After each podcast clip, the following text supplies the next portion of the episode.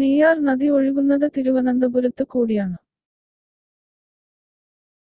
കേരളത്തിലെ ഏറ്റവും ചെറിയ നദി മഞ്ചേശ്വരം പുഴ ആണ്. ഇത് തന്നെയാണ് കേരളത്തിലെ ഏറ്റവും വടക്കേ അറ്റത്തെ നദി. നെയ്യാർ നദി ഉത്ഭവിക്കുന്നത് അഗസ്ത്യമലയിൽ നിന്നാണ്. അത് പതിക്കുന്നത് അറബിക്കടലിലാണ്. മഞ്ചേശ്വരം പുഴയുടെ നീളം പതിനാറ് കിലോമീറ്റർ മാത്രമാണ്.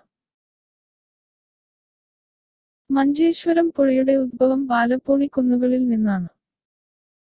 ഇത് തലപ്പാടി പുഴ എന്നും അറിയപ്പെടുന്നു. കല്ലാർ കരവല്ലിയർ എന്നിവ നെയ്യാറിന്റെ പോഷക നദികളാണ്. നെയ്യാർ അണക്കെട്ട് ഇതിൽ സ്ഥിതി ചെയ്യുന്നു. നെയ്യാർ വന്യജീവി സങ്കേതം ഇതിന്റെ തീരത്ത് സ്ഥിതി ചെയ്യുന്നു. Agasthya crocodile rehabilitation and research centre lion safari park എന്നിവ നെയ്യാറിന്റെ തീരത്താണ് സ്ഥിതി ചെയ്യുന്നത്. ലയൺ സഫാരി പാർക്ക് സ്ഥിതി ചെയ്യുന്നത് മരക്കുന്നം ദ്വീപിലാണ്. പെരിയാർ കേരളത്തിലെ ഏറ്റവും നീളം കൂടിയ നദിയാണ്. അതിന്റെ ഉദ്ഭവം സഹ്യപർവതത്തിലെ ശിവഗിരി മലയിൽ നിന്നാണ്.